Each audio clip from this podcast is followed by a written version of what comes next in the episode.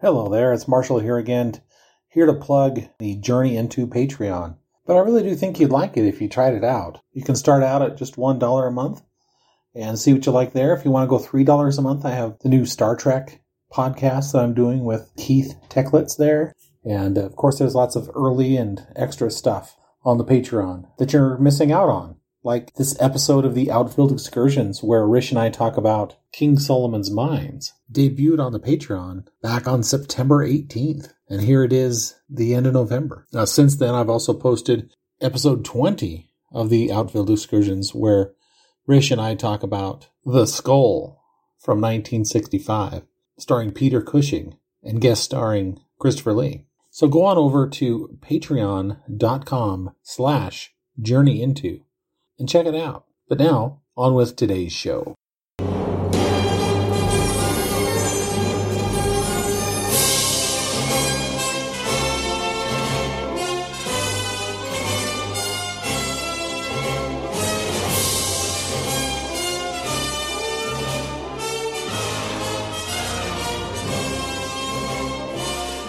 Hello, everybody, and welcome to another episode of the Outfield Excursions, where Rich Outfield and I talk about different movies that we have agreed to watch together and let you know about them. How are you doing tonight, Rich? Oh, I, I'm doing fine. I, uh, I I have to get it out of the way right at the beginning. I, I feel like this is my fault that you saw this movie, and uh, I had hoped that you would have really loved it and sent me several texts saying, "I'm in heaven, thank you," uh, but that was not the case. That was not the case. We were interested that uh, this is, I think, Sharon Stone's first major movie, and we were kind of excited to see, oh, what would a young Sharon Stone be like? And this was not her movie. so yeah, I, I had a pretty low opinion of the movie. I I think a lot of it though was expectations because I've seen parts of the 1950s King Solomon's Mines, and I remember thinking that was a pretty good adventure flick from the 50s.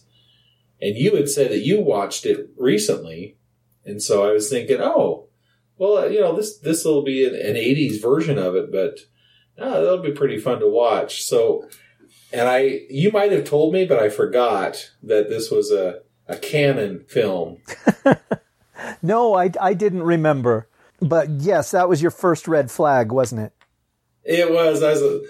I was like, oh, okay. Well, we'll see where this goes.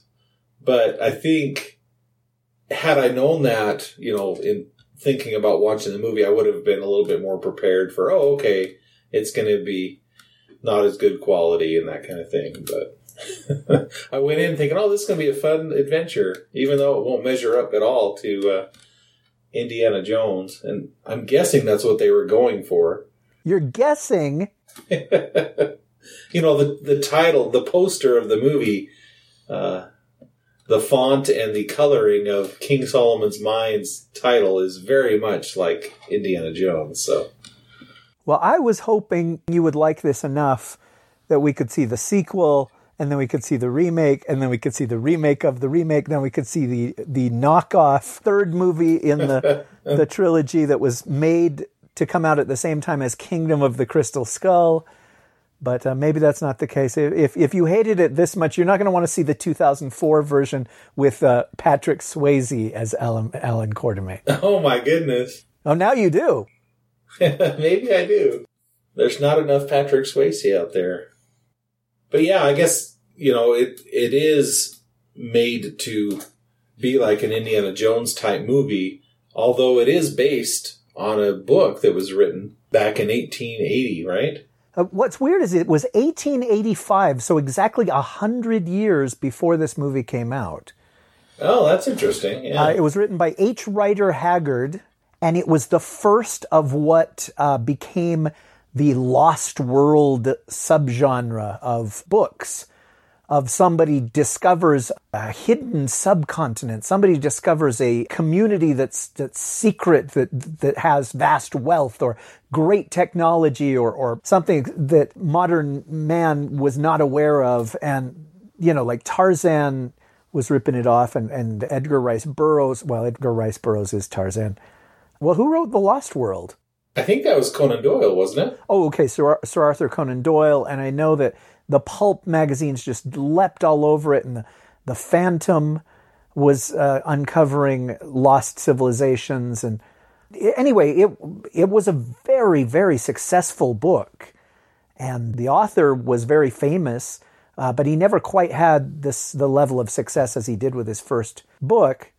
Uh, but he also wrote one called She, that I know that you and I have talked about before because that was a movie that my dad liked, and he's like, "Oh, you need to see She. It's got Ursula Andress in it." And I, I said, "I don't, I don't know who who who she is, but if she's undressed, then uh, yeah, I'll, I'll watch it." And okay, of, of course, I wouldn't have dared make that joke with my father, but I've always wanted to go back and watch She, or uh, have somebody remake that because she is also like a lost civilization in the jungle book Okay. but it's got like this beautiful, immortal white queen that all who look at her fall in love with her, but you know, become her slave.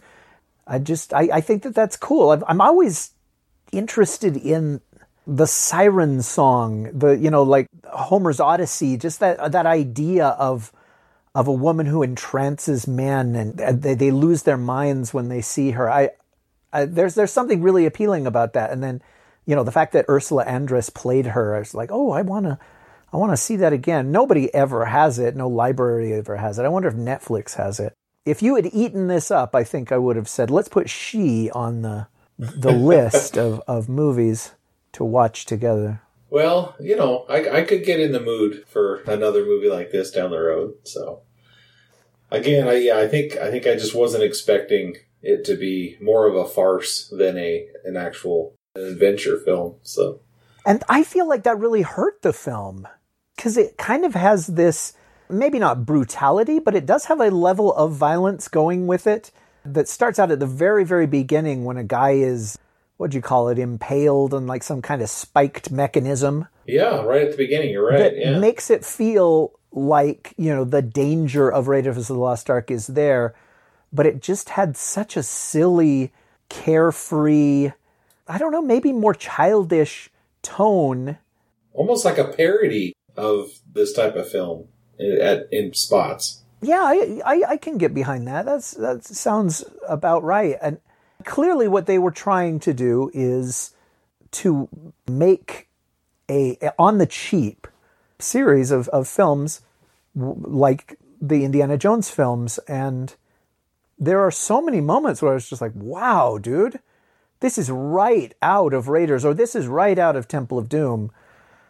Probably in the double digits of moments where I was just like, "Wow, man." Did did that bother you or did that delight you? I don't know. It was a pale imitation, so it, it kind of bothered me a little bit. But uh, I, I, the thing that they borrowed most from Raiders of the Lost Ark and the other movies is John Rhys Davies, Yeah, and I and I did like his character. I thought he was a lot of fun in this movie. He, he I guess he had the right tone for me. He can ham it up pretty good, and it comes off a lot better than it did for Richard Chamberlain or Sharon Stone. So I, I did enjoy him quite a bit. And he plays a Turkish man named uh, Dogati, I think is how you pronounce his name. And he's throughout the entire film. So that, that was a lot of fun. But uh, yeah, I talking about Richard Chamberlain and Sharon Stone. I mean, I know I've seen both of them act really well in different things. You know, Richard Chamberlain was known for the TV miniseries, and he was in Shogun, which I watched several times because it was on TV. And I really kind of liked Shogun. I thought that was pretty good. Well, yeah, he was he was the face of the miniseries in the 1970s. He was, There was uh, Rich Man, Poor Man, which was a huge success.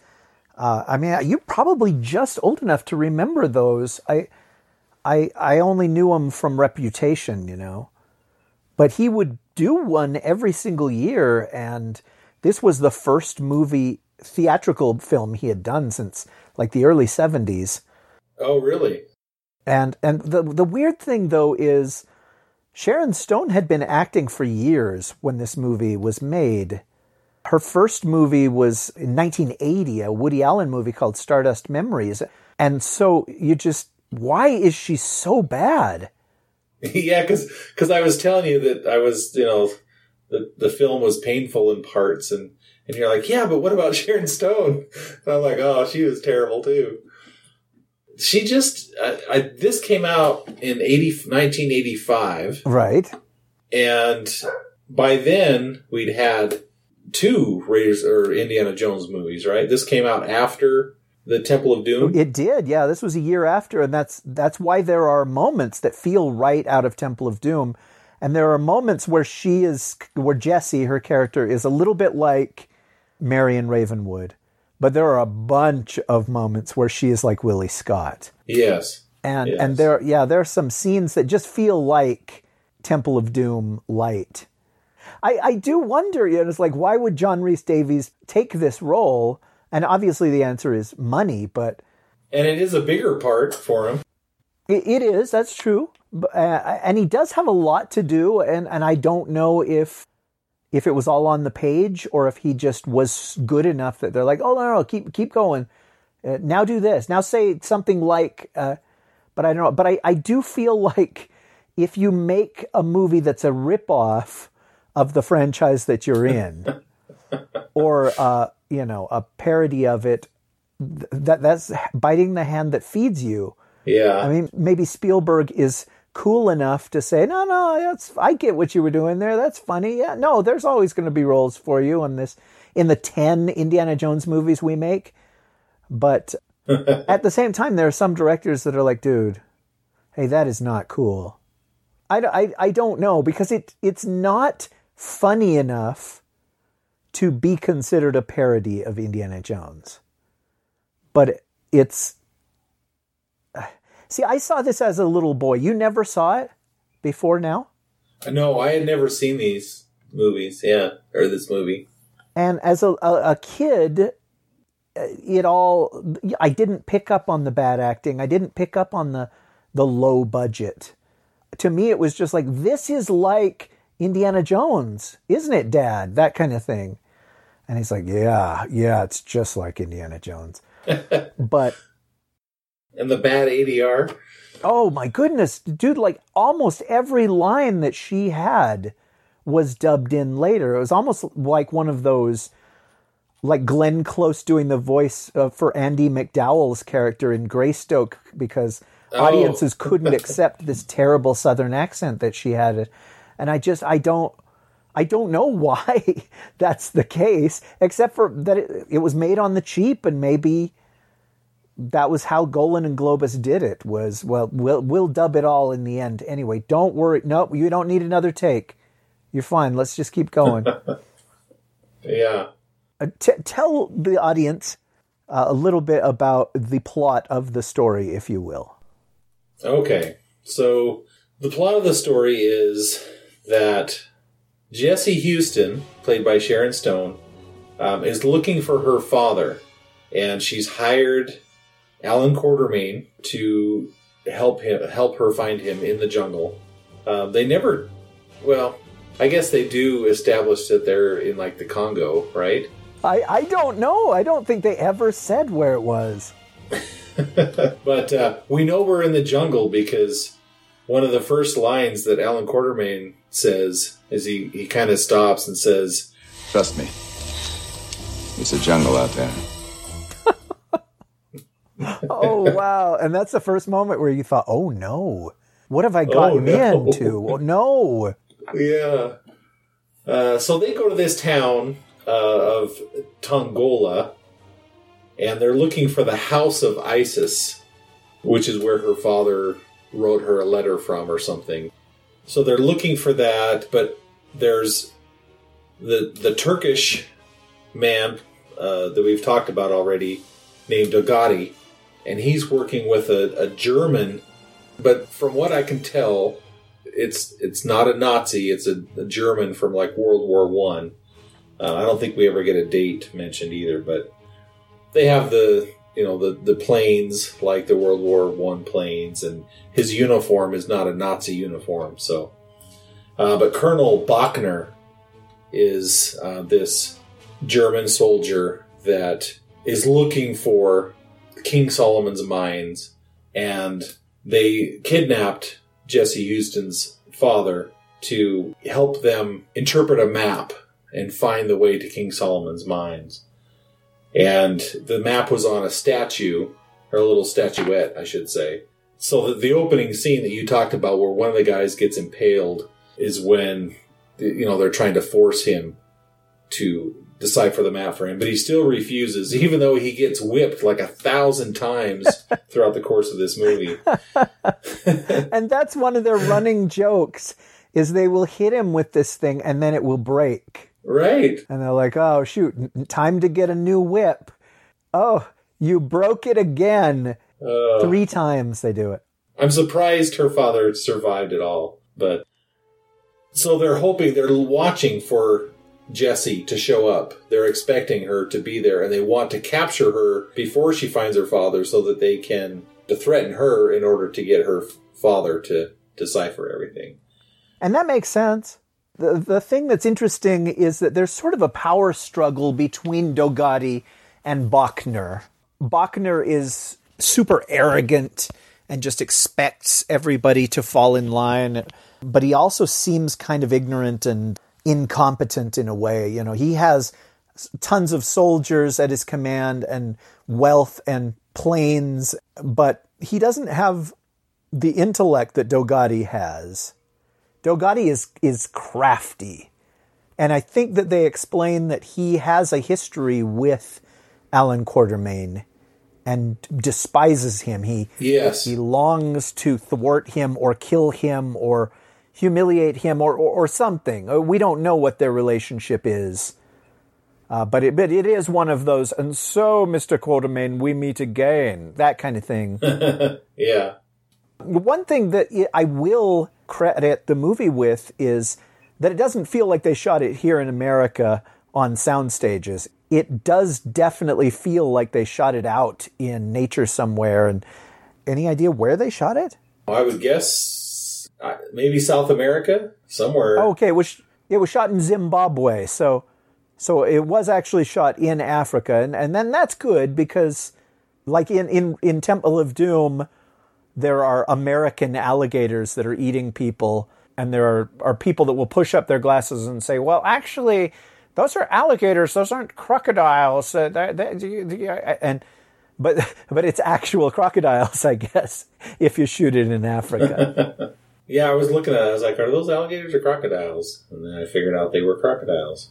Uh, but Alan Quatermain, even though he's been hired to help Jesse and he, or, and he is helping her, he doesn't believe in King Solomon's mines. He, he thinks that they're a myth and a legend and people have been claiming to have maps to King Solomon's mines for years and that it's all a, a scam. And so he doesn't believe that there is such a thing, but he's there with Jesse and helping her and, you know, fighting against Dogati and Bockner al- along the way. They also have this helper slash servant or whatever named Umbopo, and he's a native there. And uh, I really kind of liked Umbopo. I thought he was he was another character that kind of redeemed the show for me. He's afraid of our technology, right? Yes.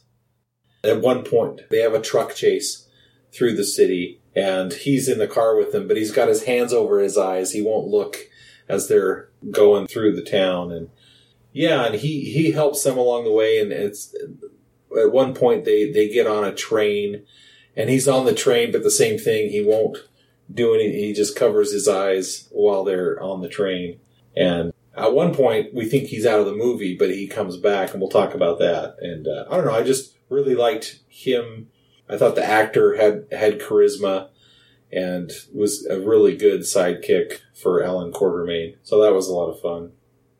Um, eventually, it becomes the thing where they're all going toward King Solomon's mines, and sometimes they're ahead of Quatermain, and sometimes Quatermain's ahead of them, and at one point they follow him. They they realize that he's the one that knows where to go, so they follow him instead of doing what they're doing.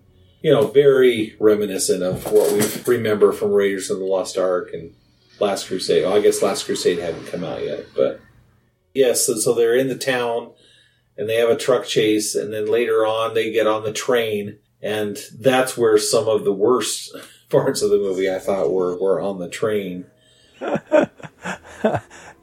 There's this scene where he he's crawling underneath the train, and then he gets in this fist fight with another guy, with a German guy that's crawling underneath the train, and uh, at one point he falls right, or uh, maybe this is later, but he falls down onto the track, and the train goes over him, and he grabs onto a rope, and he he's pulled along behind the train, and he he he pulls the rope up to. Uh, to climb back on the train.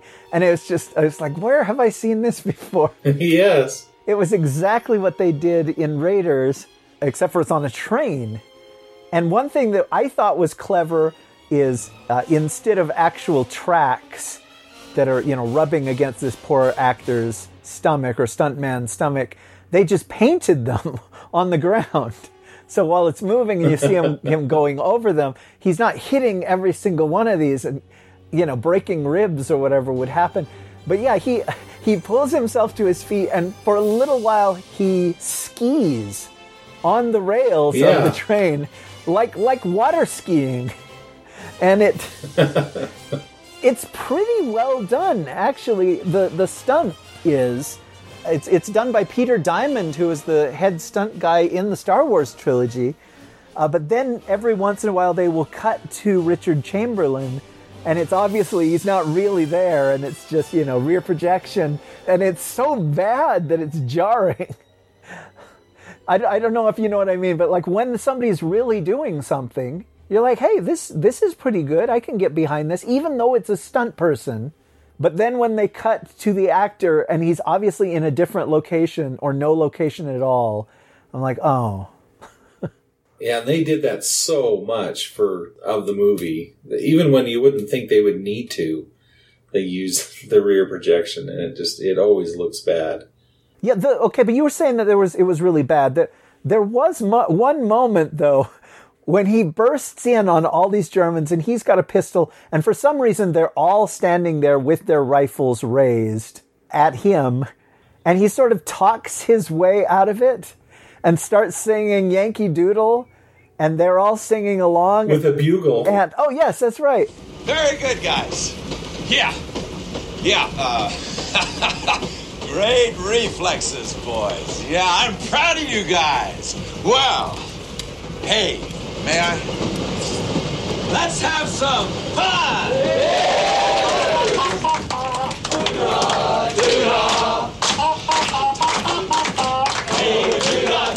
And I was just like, okay, you know, I like this.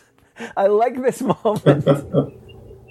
I did not. I know it's stupid, but it, it, it it was so cartoony, dude. It was just the it, it was something that Bugs Bunny would do. yeah, he true. would like say, "Oh, here I am. Thank goodness, you know." Uh, I was just checking to see that you guys were all uh, at attention. All you all have your rifles. Good, good, good. Oh, hey, uh, nice form on that. But you, you, you, you need to hold it closer to the stock. You kid, good, good. And they just let him by, and then they turn and, and look at the door again, wait, waiting for Bugs Bunny to come in so they can shoot him. And then one by one, the guys go, "Wait a minute, who, who, who is it we're waiting for?" It's like, oh, that guy that just came through. That's what I thought. and it, it made sense when Sharon Stone did it because Ellen Quatermain told her to stay on the roof of the train, stay where she was with Umbopo. And of course, she only stays there for a little bit and then she runs off to, because she wants to find her father. And there's times where she has to get past guards that are on the train. And, you know, she just uses her feminine wiles and says, hey, boys, you know, kind of thing. Uh, so that makes a lot of sense, and it works for her. But yet, for me, it did not work when when Quatermain did that. I guess again, you know, is this a real movie or is it a, a comedy or a parody kind of thing? But then they get to the la- the caboose where the, her father's being held and whipped, and he's looking down on them through a little transom window, and he's trying to figure out how he's going to help the father escape or, and take care of everybody. And then Sharon Stone just shows up, and then the train stops, and she falls through the window and delivers herself right into their hands.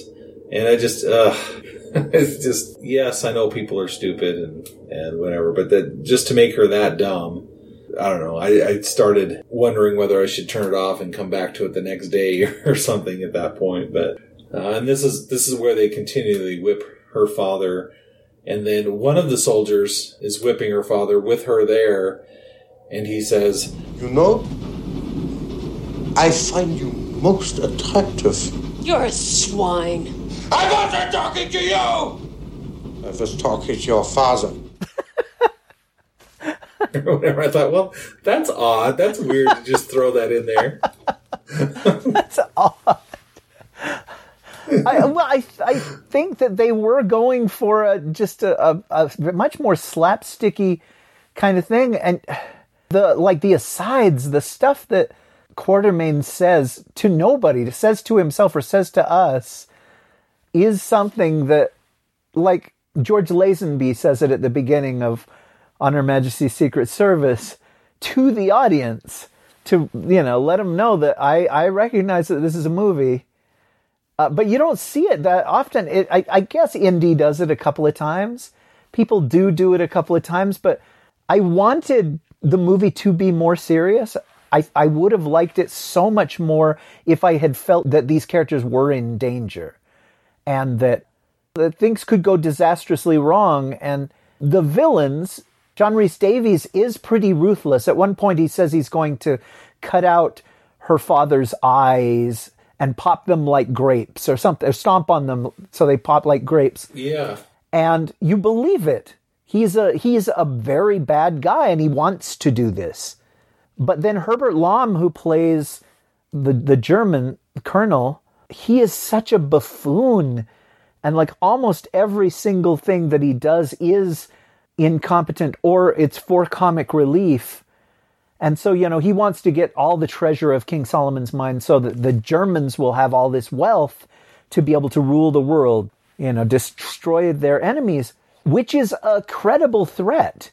But he's not. And so it just, it feels, I, I guess it, it just feels hamstrung, you know? Yeah, like like he's always playing. He has a phonograph that's always playing Wagner, you know, the Flight of the Valkyries or whatever, and they don't only play that joke once, they play it many, many times. And there's a guy that's in the army with them that's his only job is to pack the uh, phonograph with him. And you see it on his back when they're in fight scenes, that kind of thing. At one point, toward the end, they run into quicksand and the phonograph gets sunk down in the quicksand. And that's, the colonel is all upset about that. He's more worried about that than uh, anything else. And so that kind of stuff doesn't fit with what he's trying to do. So did you catch maybe maybe I'm wrong, but there was wasn't there two or maybe even more scenes where he's holding dynamite or an explosive uh, Alan Quatermain and he says something like I got it. Yeah and then throws the dynamite or whatever. But and I was trying to figure out. I'm like, what is he oh, trying? Oh, to... see, it was a it was a callback to the guy who had the the map. They had gone into the house of Isis. And to escape, Quatermain lights this dynamite and he throws it up into the rafters. And it says, You can either, you know, go up there. You've got, I, I can't remember what he says, 20 seconds or something like that you can either go up there and pull it out or you can come after us, but you can't do both or something like that. And so the guy climbs up there and he, he grabs the dynamite and you know the and the other bad guys are you know are worried that the whole building's going to blow up. and that guy grabs it at the last second and says, "I've got it," and then he, he blows up. And Quatermain says that later in the film, "I've got it," and then he throws the dynamite and it blows up, and then he says it again later in the film. It's just. Uh, Right. uh, oh, and there, yeah, there's the train scene where he throws the dynamite, and I, I'd say it's a quarter of a mile he throws it. That guy is just an, has an amazing arm. He does. Uh, he is obviously having a good time, Richard Chamberlain. I think so, yeah. That helps, but it also hinders the tension of the film. It, it hinders the, the, the sense of danger. And I, I guess it's a fine line that you have to walk. You know, I, I, I'm reminded of other adventure films that you see. Like uh, just this week, I saw Jungle Cruise. You know, the the Disney movie that's based on the Disneyland ride, Yeah. and they want to be a little bit scary, but not terrifying. And they want it to be fun, but also for it to be dangerous.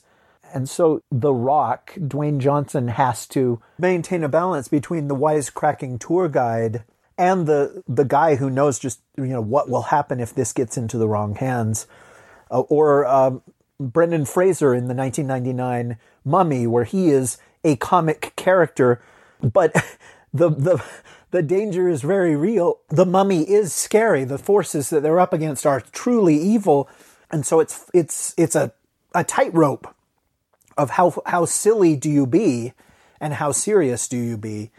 But I think the scene that works the worst is that there's an airplane scene. And it's this airplane scene where he's trying to start the, the, the plane by spinning the propeller while Sharon Stone is in the cockpit. Yeah, I was going to bring this up too. Yeah, it, it's a pretty bad scene where he's says push the red button while I spin the propeller, and so he's outside of the of the airplane, and Sharon Stone says, "I'm hitting the button. I'm hitting the button. I don't know."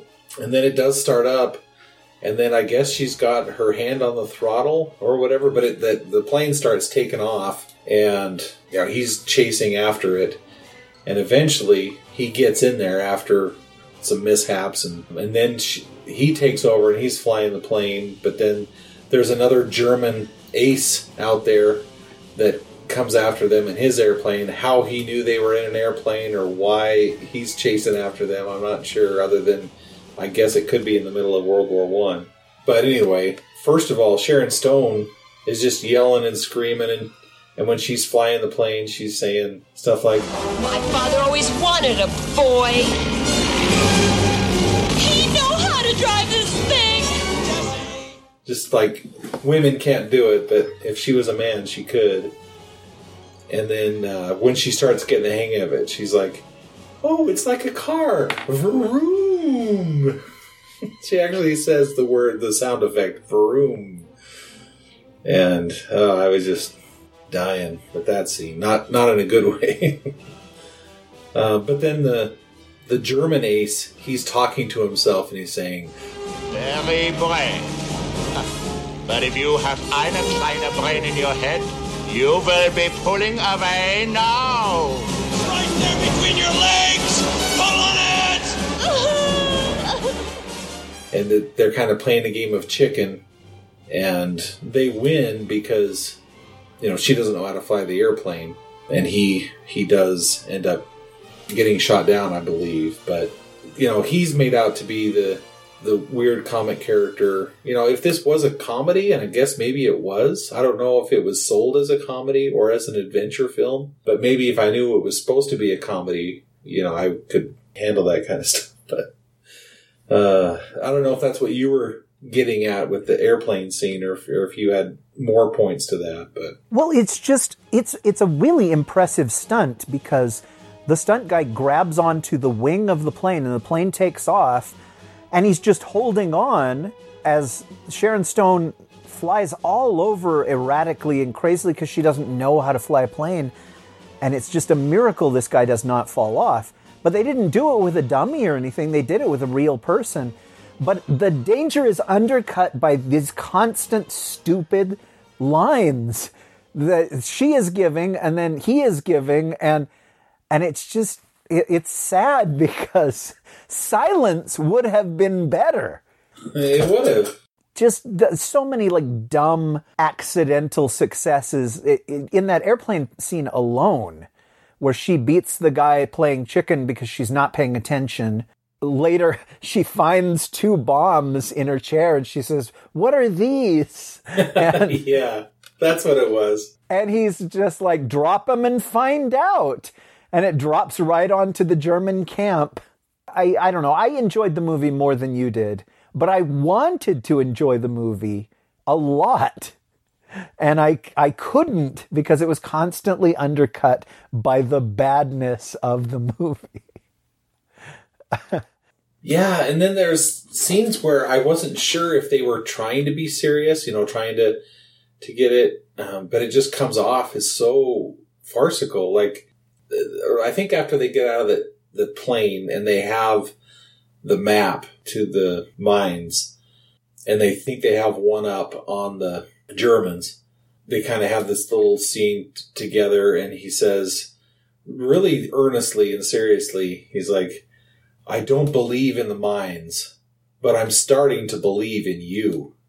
And I'm like, okay, is, is that supposed to be the moment? Or, yeah, I mean, it, it comes off kind of lame. And I don't know if it was supposed to be a serious line that, oh, these guys, you know, he really believes in her or whatever. But it just, to me, it came off really, really bad. And again, maybe I just came into this with the wrong mindset.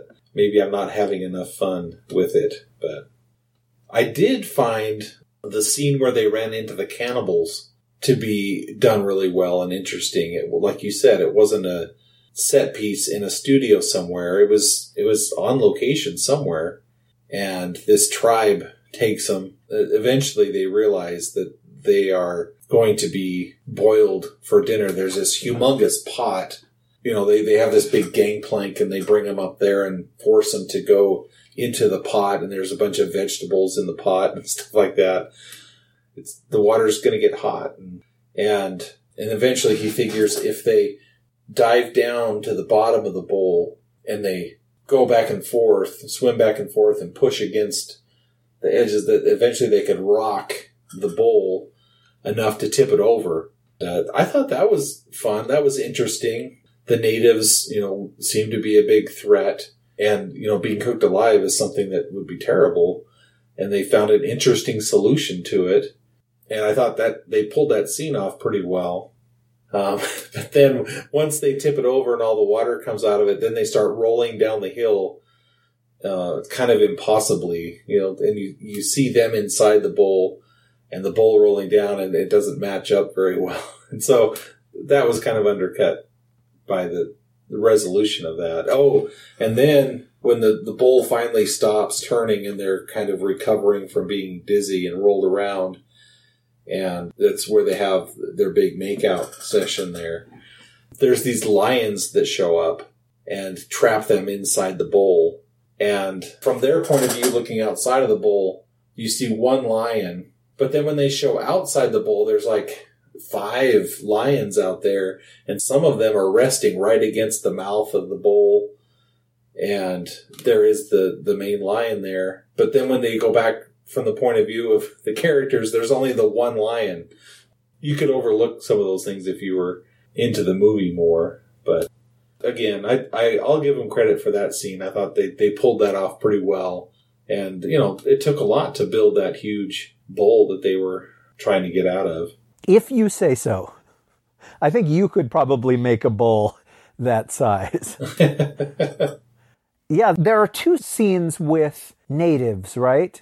Because there's also the scene where they're grabbed by natives that are hanging upside down from their legs from trees and like bungee cords or something. I'm not sure how they do it. They're on vines and they swing back and forth and and there's this just ludicrously stupid explanation that they don't like that the way the world is and so they've chosen to look at it from a different point of view, upside down. yes. And they they're good judges of character and they let Quatermain and Jesse go but they don't let the bad guys the the they you know they start they pull the Germans up and then they start dropping them. Right. Oh, and, that, and that's where Alan Quatermain makes the really funny joke where he says, "Oh, must be hell keeping change in your pockets, huh?" but there's actually three different tribes because after that one, they run into another tribe that that wants to kill. They're they're more like the guardians because it's right at the entrance of the, where the King Solomon's mines are at, and they're there to protect it. And they surround him, in this old woman leader of the tribe comes out, and he calls her Prune Face. She's kind of telling the natives what to do. Jesse and Alan are surrounded by them, and this other strange painted guy comes out and he's dancing around them and kind of screaming at them. And I can't remember what happens there if they're put in peril more than that. But at some point, Umbopo comes back because he had left when they saved her father uh, off the train. And Alan Quatermain said, take her back to, or take him back to the city, to Tongola. And so that, that we lost sight of Umbopo at that point. But then he shows up to save them with this third tribe. And it turns out he lifts up his shirt or tunic or whatever he's got on and shows this mark on his stomach. And I guess he's the true leader of the tribe somehow. So he saves their lives and helps them go into the, the cave area where the mines are at. So I thought that was kind of interesting. It was good to see Umbopo again in there. But then the Germans show up and they just start slaughtering all these natives, and they they did that earlier with the earlier natives too, and they're just there's dead natives all over the ground. Yeah, John Rhys Davies has this machine gun Yeah, that just I mean it does what machine guns do. And there are several shots of him just enjoying using this gun. Uh, and there's a couple of shots where like he is the point of view and you just see the barrel of it mowing people down. yeah, that's pretty brutal and violent, and it's in the middle of all these jokes and stuff. It's just kind of a strange tone. They keep shifting around, but uh, oh, that's where the alligators were. Oh yeah, the alligators. Let's let's talk about that. or the the crocodiles actually that's where the crocodiles were is they were gonna dip him down into this pool of of crocodiles that's that's what was going on when Umbopo showed up and then I guess the last piece is kind of where they go into the Temple of Doom and this this old leader the this prune face uh, it does escape from the attack, but and she takes Jesse with her, Sharon Stone, and a couple of her guards, so that she gets separated from Umbopo and, and Alan Quatermain. And so they make their way into the mine, but then this leader takes her into the, the caves as well. And they meet up, and Jesse Huston is in the middle of this big, like over this lava pit, this volcano, and she's being held back by the guards and forced to stay in the middle of this thing. And then these other guards show up with this molten helmet thing, and they're going to put it on her head and kill her. And the, the old lady's just over there laughing. Ah, ha, ha. You know, this is going to be fun to watch. And, and they, you know, of course, Alan Quatermain saves her from all that. But that, yeah, just that's just seemed kind of weird to me just all these different little things are happening. Uh, but then I, I then I think toward the end it gets more what you'd see in a typical movie like this, an adventure movie where there's treasure to be found and the good guys and the bad guys are both there and Yeah, one of the things that I really liked about it, and I, liked it in spite of myself, was all the booby traps in this uh, in in the mine, and I just I, I really like booby traps, and I and I like boobies. I'm I'm okay. Sorry, that's neither here nor there. there's there's one part where there's three entrances and they don't know the bad guys don't know which way our heroes have gone and so the German leader sends somebody down each passageway and if they are killed then okay that's not the way to go and there's a place where there's a bunch of rocks just coming out of, of the water And if you step on the wrong rock, the they all drop into the, the water and you are killed by a dinosaur, by a paper Well, mache you don't know- dinosaur. you don't know the first time. The first time somebody dies, it's just the the water is bubbling, and I'm like, is that piranhas or you know what? What's I thought it was people? acid or something like that. And anything was better than what it turned out to be. yeah, yeah, it was like a giant hippo or something like that. That It, but it was oh, it was it was so terrible. Yeah, you couldn't tell what it was, except for that Yeah. it wasn't what it was supposed to be. and then there was a, a giant spider in the in Oh, another yes. entrance. Wasn't that great? It was even worse than the giant spider in the Ewok Adventure. It was, yeah. It kind of reminded me of, and I think I brought this up at some point before, but on one episode of Gilligan's Island, they're trapped in a cave with a giant spider that you can tell is obviously just a man in covered in a suit or whatever. And this was pretty much on, on par with Gilligan's spider, this, this guy. But again, I kind of like with you, I, I did enjoy this whole thing in the caves. I thought this was good fun.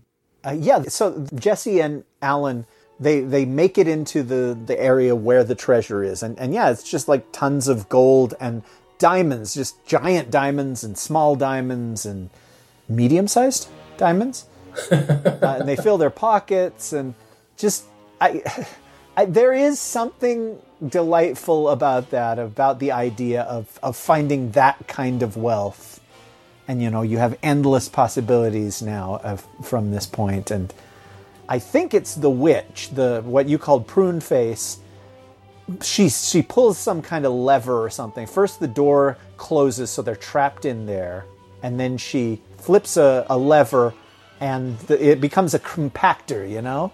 Like ceiling starts to lower on them. And i just i'm a big fan of that of, of the the spike chamber or the com- trash compactor or whatever it is you know just the walls closing in they, they're they're certain to die in there. But what ends up saving them is that the uh, oh and we didn't mention this at, at, at- so so there are, are various times when John Rhys Davies is on top and times when Herbert Lom is on top. But finally when they get into the Temple of Doom uh, Herbert Lom shoots John Rhys Davies like seven times and you know says I don't need you anymore and there can only be one leader and that's me. And and and and so you're like oh well that's too bad because the the less Yeah. charismatic one lived.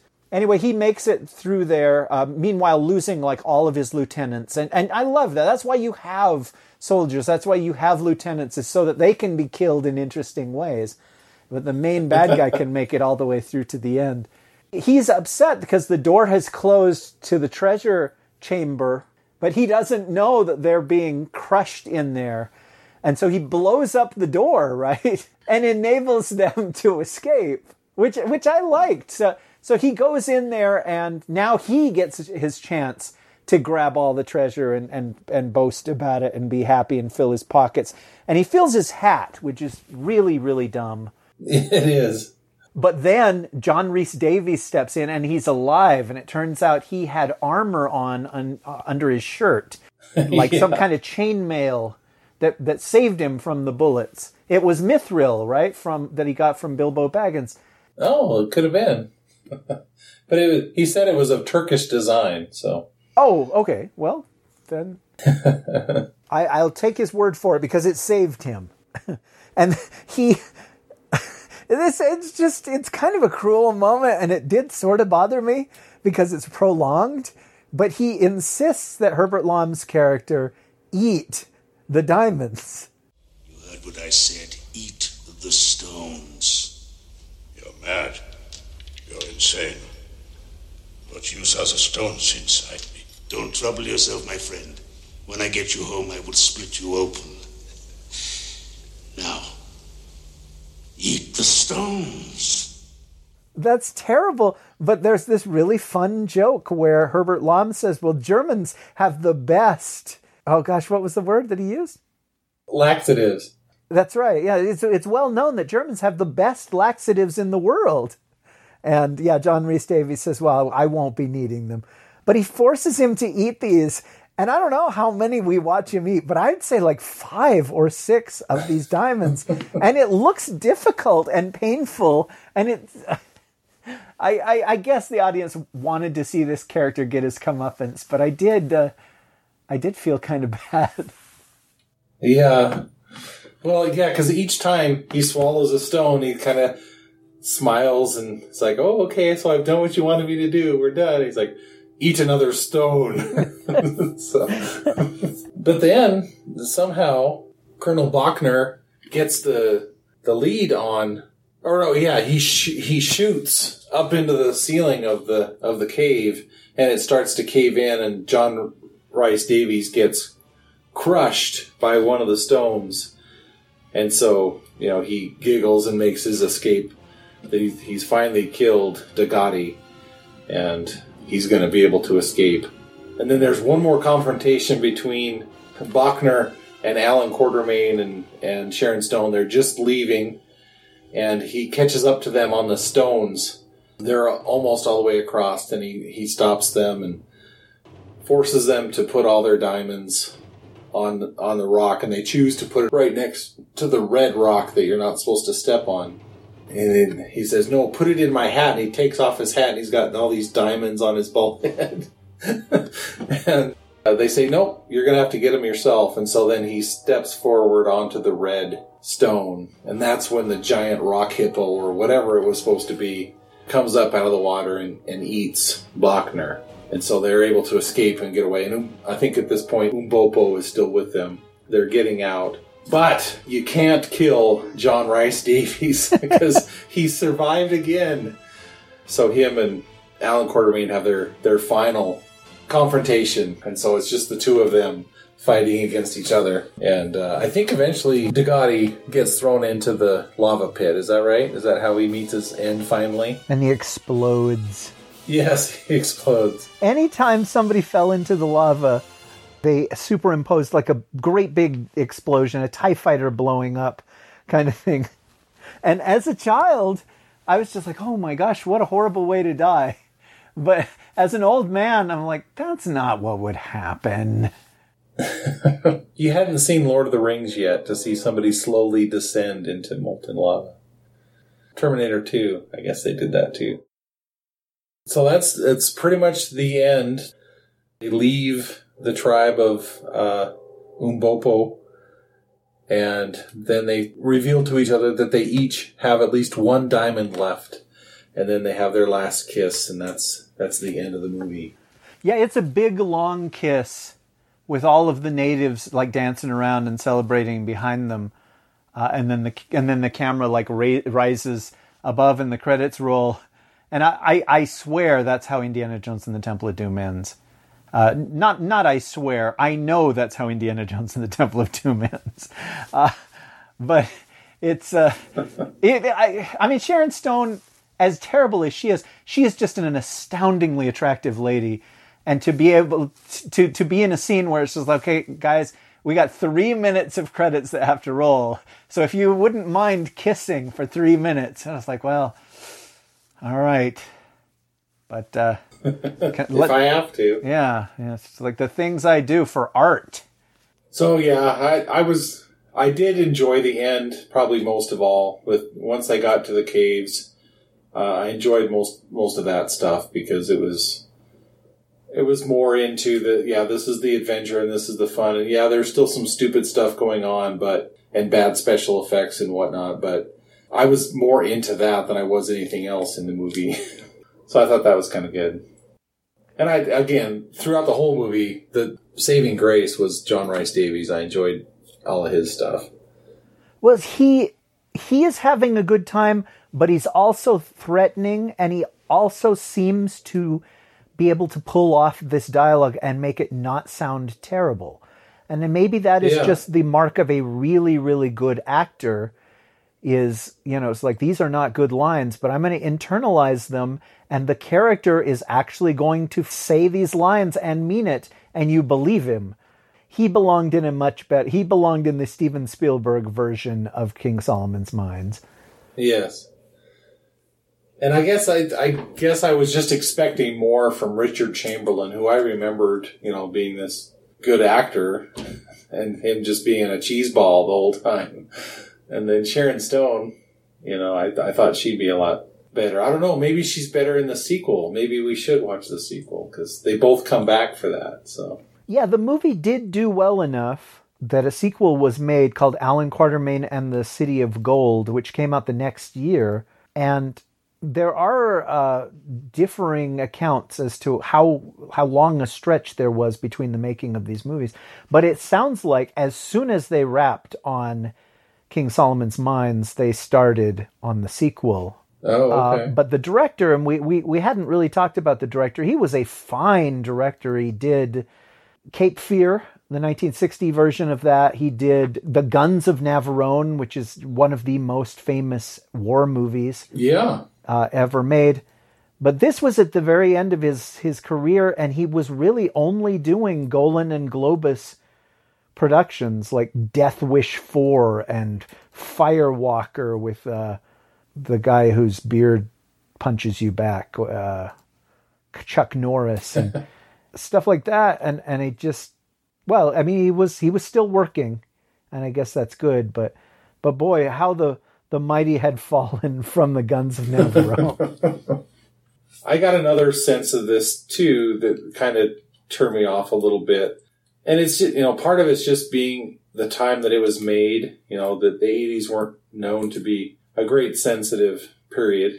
but there was a, I thought there was several racist parts to the movie too. Like when in, in the first, in the opening scene, when they're in the town, the Tongola, um, at one point, call she calls uh, Kazam or whatever, whoever they're talking to there, camel jockey, Camel jockey. That's right. and I'm like, ooh, that's isn't that racist? That's racist, right? Yeah, I think it is. And then Alan Quatermain calls him a towel-headed freak, and so I'm just like, ooh, I'm just wincing at each of these little things as it's going on.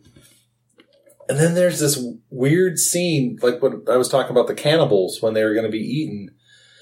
And this other couple who I guess they were going to cook and eat, but this, it was a African American couple that come out and they look at Alan and Jesse and just kind of say like bye bye or whatever and they leave. And then Alan Quatermain says, I guess they prefer white meat or And I'm just like, man, this would not stand the test of time. But Oh, dude, I okay. Well, listen, I'm going to tell you to, something about the sequel, and then you just ponder it. So the sequel, the bad guy is played by James Earl Jones in Alan Quatermain, Really? the, the City of Gold, and Cassandra Peterson is another bad guy, or uh, Cassandra Peterson being Elvira, Mistress of the Dark. So, so at least consider it. okay, that that's an enticement there. They they can stand in for John Rhys Davies. I can enjoy them more than I do the other two characters.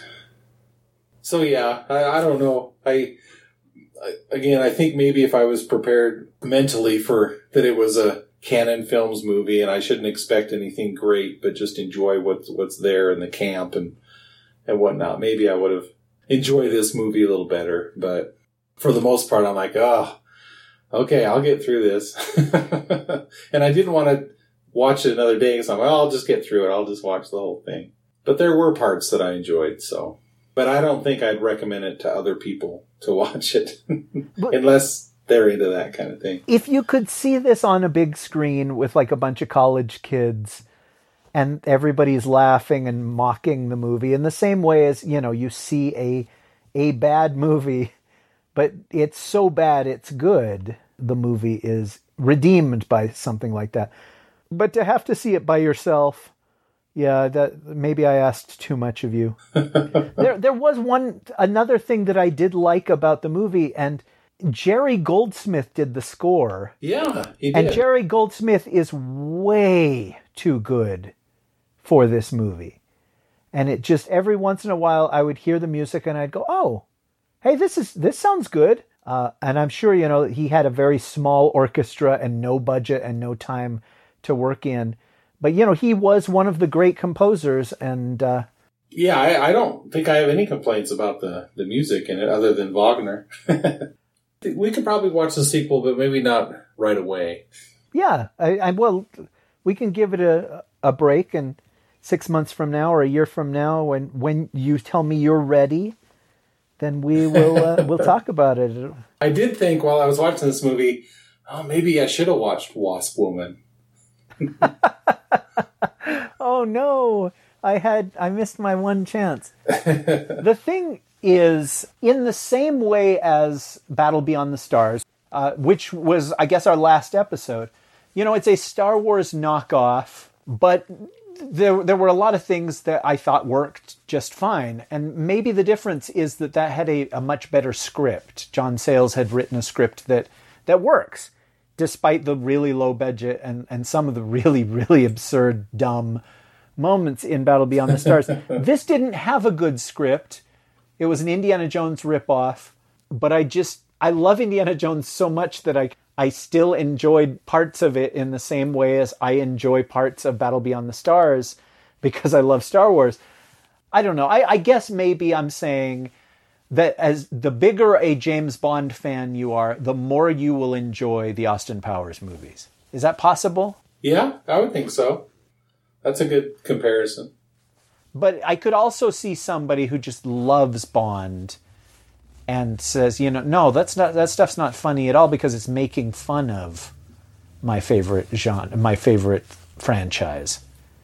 I don't know. It's kind of like the 1960s Casino Royale, which is one of the worst movies I've ever seen.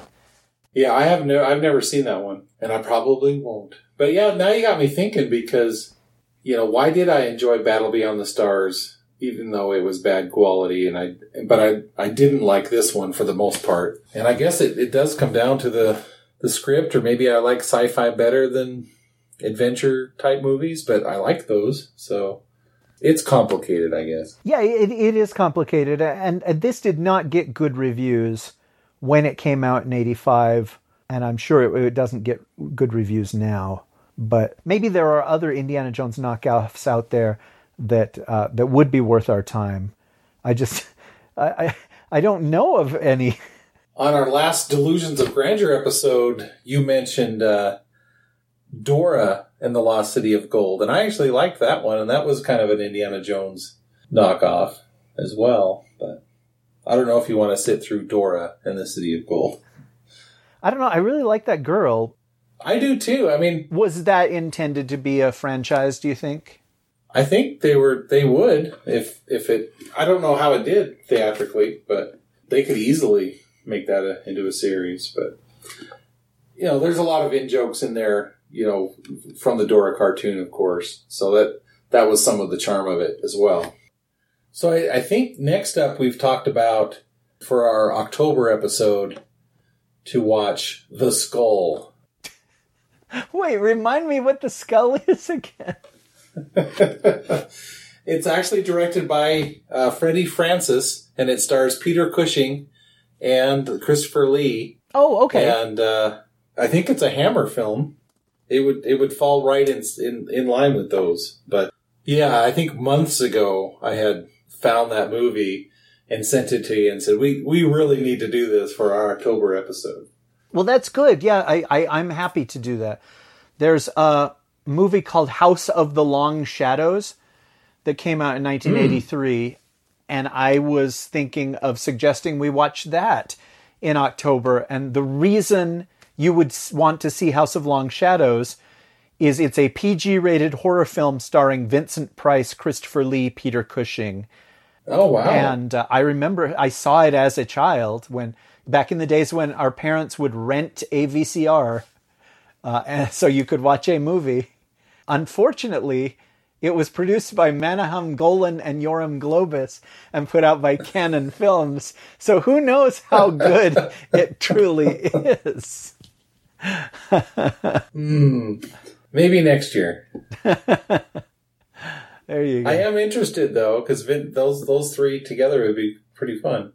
Yeah, the fourth horror icon is John Carradine, but almost nobody remembers the old man Carradine anymore, so I didn't mention him. I'd probably recognize him if I saw him. But. So yeah, I think I think we'll we'll do that next time. But uh, even though I, this wasn't a, a fan favorite for me, I always enjoy talking about the movies, even if I didn't like watching them in the first place. So Yeah, it's too bad you and I don't live closer together because it would be fun to just say, "Hey, let's uh, rent two movies and we'll watch them and we'll do two episodes and then you know, three months from now we'll do it again, something like that." yeah, we might be able to pull that off at some point, but who knows? Um, hey, if you enjoy this podcast and want to offer suggestions for movies that we want to see or or that you want us to watch, feel free to contact us at journeyintopodcast at gmail.com. You can also call on the voicemail line, which is 77J into 107. And we are, I am going to put up a poll at some point. I believe it was Keith Techlitz that suggested we do another Scott Adkins movie. So I, I'll probably put a poll up on the Patreon at some point and everybody can vote on which Scott Adkins movie they want us to watch. Um, but if there's other things like that, that uh, suggestions that you have for PG-13 movies, lesser, um, yeah, please please suggest those to us, and we'll we'll put it on our list. I finally put together a, a little spreadsheet of movies that that we have done and that we could possibly do. So, and I, I think you've added a few to that list as well. If you want to support the podcast, you can go to patreon.com slash journey into and check out what I have for you over there. Uh, any last things that you want to talk about or you want to say about King Solomon's Mines? No, no, not at all. Except for uh, if there are other Indiana Jones knockoffs that you can think of, uh, mention in the comments. Yeah. Because I, I'm sure there are some that I'm just not thinking of right now. I, I mean, and you can, of course, say Tomb Raider and stuff like that, but that's not what I'm talking about. I'm talking about like something that deliberately rips off Raiders of the Lost Ark or you know the the indie movies. Uh, I and I know they they were popular in the the 80s because they were much cheaper to make than a sci-fi movie and you could just you know go out in the desert somewhere and make something like this I, maybe this is the biggest the most successful one Heaven help us. There's got to be a better one than this one. All right, well, I guess that just leaves us to say goodnight to each other. So, uh, good night, Rich. good night john boy uh, good night marshall Good night, everybody.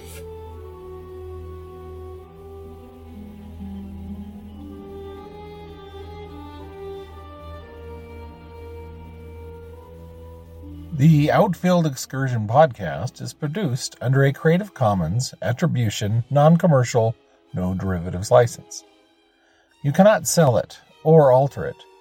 If you do, you may be fed crocodiles, boiled alive, or forced to swallow diamonds. You are, however, encouraged to share the podcast with everyone Germans, Turks, Africans, Americans, unbelievable rock hippos, whoever. And just remember, it's a jungle out there.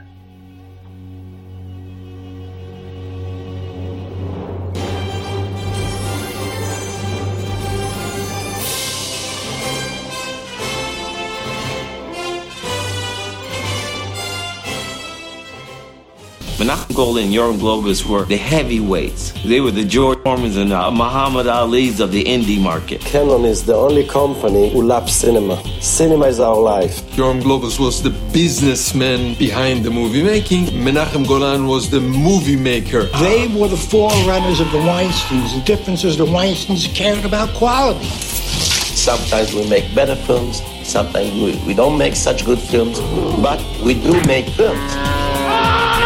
One of my first questions was, How much money do you think you'll be spending on it? And they said, Oh, probably $10 million. I think they ended up spending about $3.75 on it. They were considered schlockmeisters. It's schlock, but they sure do make a lot of it. The name of the game is to do, not just to blah, blah, blah, blah, blah, blah, talk about.